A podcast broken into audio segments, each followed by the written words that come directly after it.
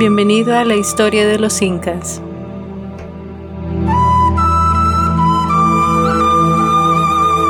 Episodio 33. La isla del sol.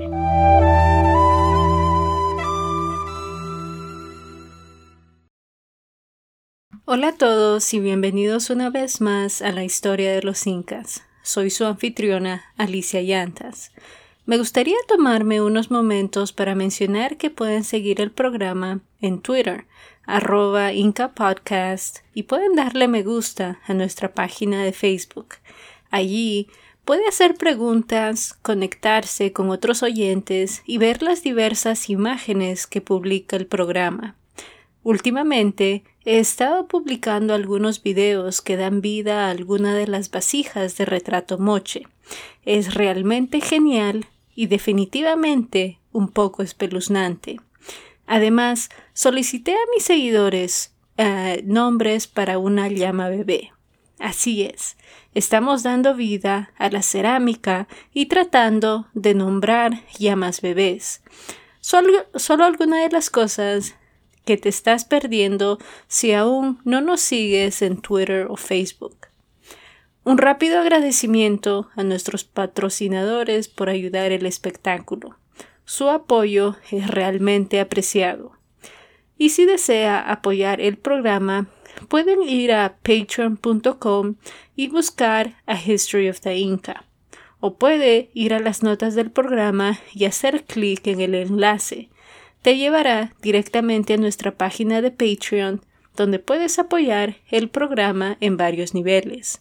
O si tienes dudas acerca de apoyar el programa todos los meses, simplemente puede ir al sitio web del programa a historyoftheinca.wordpress.com.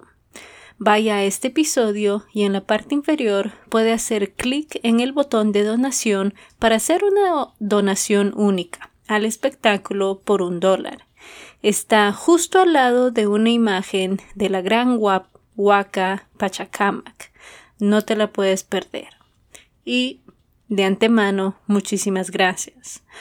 Como probablemente recuerdes el último episodio, Tupac está poniendo fin a la segunda rebelión contra los incas desde que se convirtió en Zapa Inca.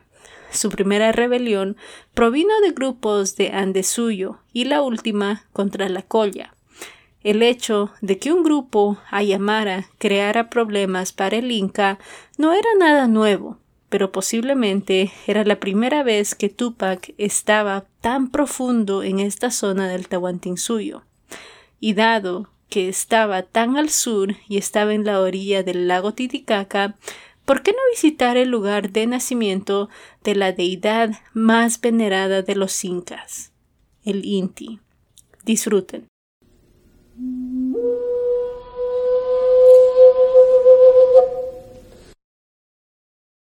Tomemos unos momentos para volver a familiarizarnos con la historia de la creación inca.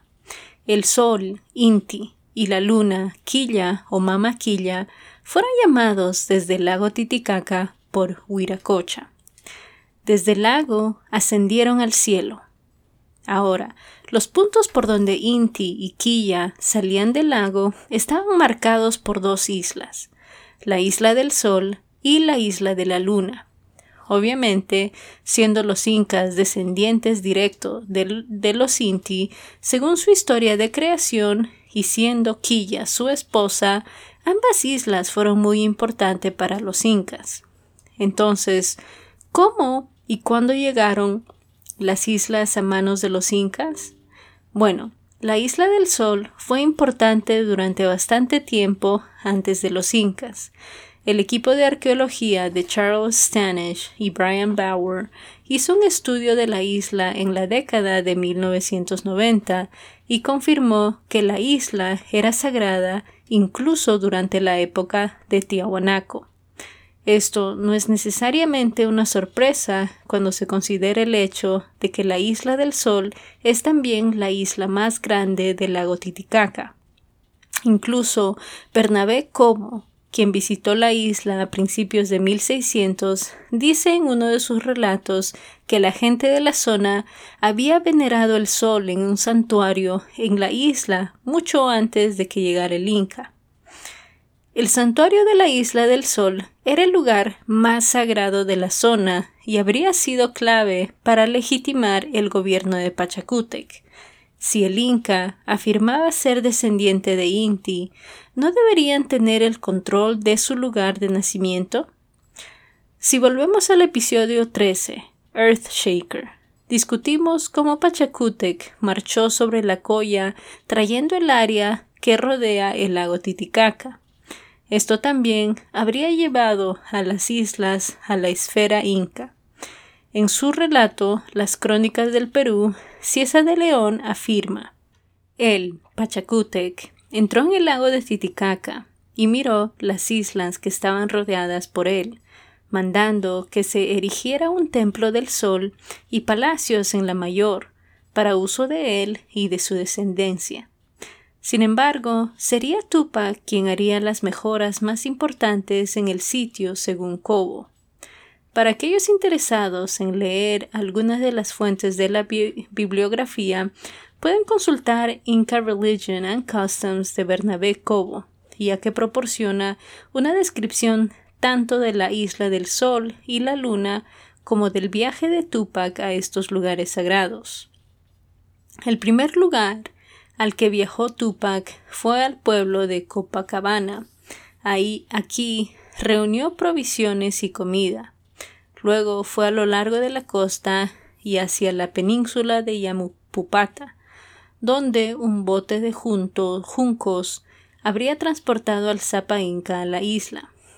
Ahora bien, la isla de la Luna, o Coati, está varias millas al este de la península y es significativamente más pequeña que la isla del Sol o la isla del Titicaca, como la llama Cobo. El edificio más significativo de la isla de la Luna es Iñac Huyo, situado en el lado este de la isla. Este edificio contiene una arquitectura muy interesante, pero lo que pudo haber estado allí probablemente fue aún más especial. Una estatua de tamaño natural de una mujer probablemente quilla, representada en oro de cintura para arriba y plata de cintura para abajo. Desafortunadamente para nosotros no se da mucho más en el relato de Cobo, aparte de que Mamacona también viviría en la isla y serviría en el templo. Y la isla de la luna habría sido el segundo sitio visitado por Tupac Inca Yupanqui, el viaje a la isla del Sol estaba a menos de una milla de la península.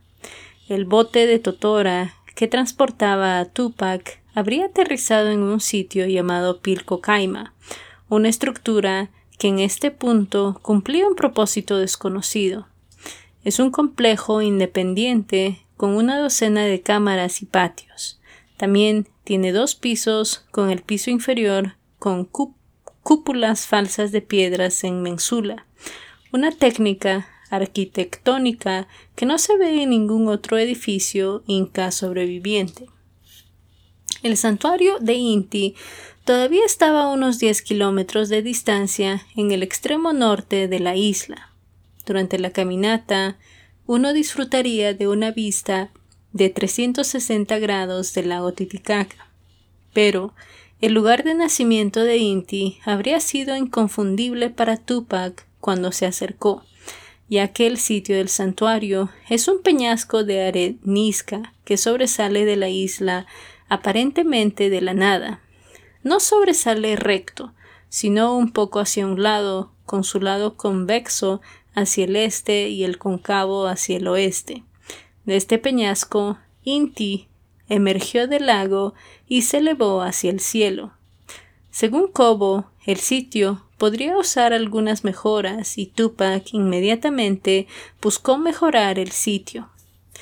Se tomó tan en serio el asunto de realzar la importancia de este santuario que hizo todo lo que estuvo a su alcance para sostenerlo, agrandarlo y hacerlo más ilustre.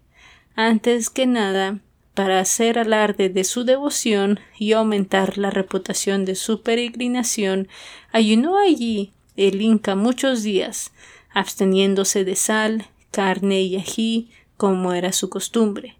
Y en las muchas ocasiones que el Inca venía después a este santuario, se acostumbraba a quitarse las sandalias doscientos pasos antes de llegar a él. Entonces, ¿cuáles fueron algunas de las mejoras que Tupac hizo al santuario y la isla? Bueno, nuevamente, según Cobo, Tupac construyó varios edificios para agrandar el santuario y mejorar su poder. También mandó construir albergues para mamacona y sacerdotes para servir mejor a la huaca. Porque recuerda que eso era realmente lo que era. Sé que he estado diciendo santuario en este punto, pero culpo al término de Cobo para el lugar sagrado. El Zapa Inca también hizo construir colcas y tambos en Copacabana para almacenar provisiones para quienes peregrinaban a la isla y almacenar artículos para los sacrificios en el sitio mismo. Estos pueden ser para lo que se utilizó el laberinto de Chincana. Los restos de este edificio se encuentran cerca de la Huaca. El sendero que conducía al peñasco estaba sembrado de árboles, y a través de estos árboles estaba el Intipunku, o Puerta del Sol. Esta puerta restringía la entrada a la huaca y creaba una entrada formal al templo al aire libre. Pero allí, en la huaca, había un altar al sol con una muela donde se vertía chicha para que la bebiera el Inti. Sin embargo, hablemos de este peñasco. Era una gran medida un componente importante del lugar sagrado. En el lado convexo, recordemos el lado este, un cumbi o tela fina cubría todo el peñasco. Es probable que este cumbi haya sido en realidad muchos sembrados juntos, ya que la roca es masiva. Mientras tanto, el lado occidental, concavo, estaba cubierto con placas de oro, al igual que varios edificios del Coricancha. Imagínense cómo el oro capturó los rayos en el Inti cuando se posó sobre el lago Titicaca y la Pachamama en la distancia. Habría sido todo un espectáculo para presenciar. Tupac continuó agregando cosas a lo largo de los años, puso más viviendas para mamaconas en un bajo cercano y añadió templo celeste. Allí una imagen de Inti se hizo presente para adorar. Yapa, el dios del trueno, así como otros, también se alojaron aquí para que los visitantes le, le rindieran tributo. Y hablemos un poco de las peregrinaciones a la isla del sol. Desde que fue traído al imperio, fue uno de los lugares sagrados más importantes en posesión de los incas, y cuando uno piensa en cuántos cientos o miles de huacas había en el propio imperio inca, eso es decir algo. Quizás solo el Coricancha y Pachacamac en la costa fueron los únicos otros sitios más importantes que el de la Isla del Sol. Dada esta importancia, la isla fue capaz de atraer a muchos peregrinos a sus costas. Los peregrinos primero tendrían que registrarse en Yunguyo, un pueblo en la península. Allí los guardias inspeccionaban a los viajeros que ofrecerían su penitencia. Tales acciones incluyen golpes en la espalda con una piedra o el acto menos doloroso de abstenerse de carne, sal y chile, y se consideraban dignos, los peregrinos podían ir a Copacabana. Allí harían otra confesión antes de que se les permitiera ir a la isla. Por supuesto, si se le permitía ingresar a la isla, tenía que traer algo para ofrecer. Nadie podía simplemente visitar la huaca con las manos vacías. Con un sacrificio, eh, sacrificio u ofrenda en la mano, los peregrinos recorrieron el camino hacia la huaca, tal vez a la sombra de los árboles que fueron plantados por orden de Tupac, pero en el Inti Punku fueron detenidos. Allí vendría un sacerdote y tomaría la ofrenda del peregrino. Luego rezaban y observaban mientras los sacerdotes sacrificaban la ofrenda a Inti. Terminado su sacrificio, el peregrino podría dirigirse al templo que albergaba las otras huacas, descansar en un tambo o dirigirse al coati para rendir homenaje a Quilla. Fuera de los tres niveles de sacrificios que se le ofrecía a Inti en su lugar de nacimiento, aquí se realizaban otras ceremonias. Se nos dice que una de esas ceremonias simula los mensajes enviados entre Inti y su reina Quilla. Un sacerdote al servicio de Inti y una mamacona al servicio de Quilla se reunían y bebían a la salud del otro. La mujer que jugaba a Quilla acariciaba entonces al sol, susurrando y rogándole que brillara intensamente, sin cesar nunca sus rayos, y hacer fructificar los campos. Para mantener al Inca vivo y en buena salud, Inti entonces respondería a Quilla, respondiendo según Cobo con palabras floridas para adaptarse a la ocasión. ¡Wow! Cobo era bastante romántico, ¿verdad? Quiero decir, ¿qué esperabas de un sacerdote? Volviendo a la ceremonia que relata, es casi como si Cobo estuviera describiendo una obra de teatro en lugar de una ceremonia religiosa. Ciertamente, faltan detalles de este recuento de nuestra cronista en español, pero no se lee como un relato religioso, como algunas de las otras ceremonias que hemos encontrado en este programa. Sin embargo, ¿quién dice que una obra de teatro no puede tener un significado o propósito religioso? Tal vez fue una jugada para Inti y Quilla, una forma de homenajearlos. Nunca lo sabremos realmente. Por supuesto, la gloria y el prestigio de la Isla del Sol que hemos descrito anteriormente no sucedería por años. En nuestra narrativa simplemente estamos en la primera de varias visitas de Tupac a la isla, ya que Zappa trabajaría para mejorar continuamente el lugar sagrado, para llegar al nivel digno de ser la cuna del Inti. Con su propio peregrinaje completo y sus instrucciones dadas para mejorar el sitio, Tupac regresó al lugar donde estaban acampadas sus tropas. En el camino de regreso a ellos, podemos imaginarlo pensando en qué les diría, porque tenía una gran proposición que ofrecer.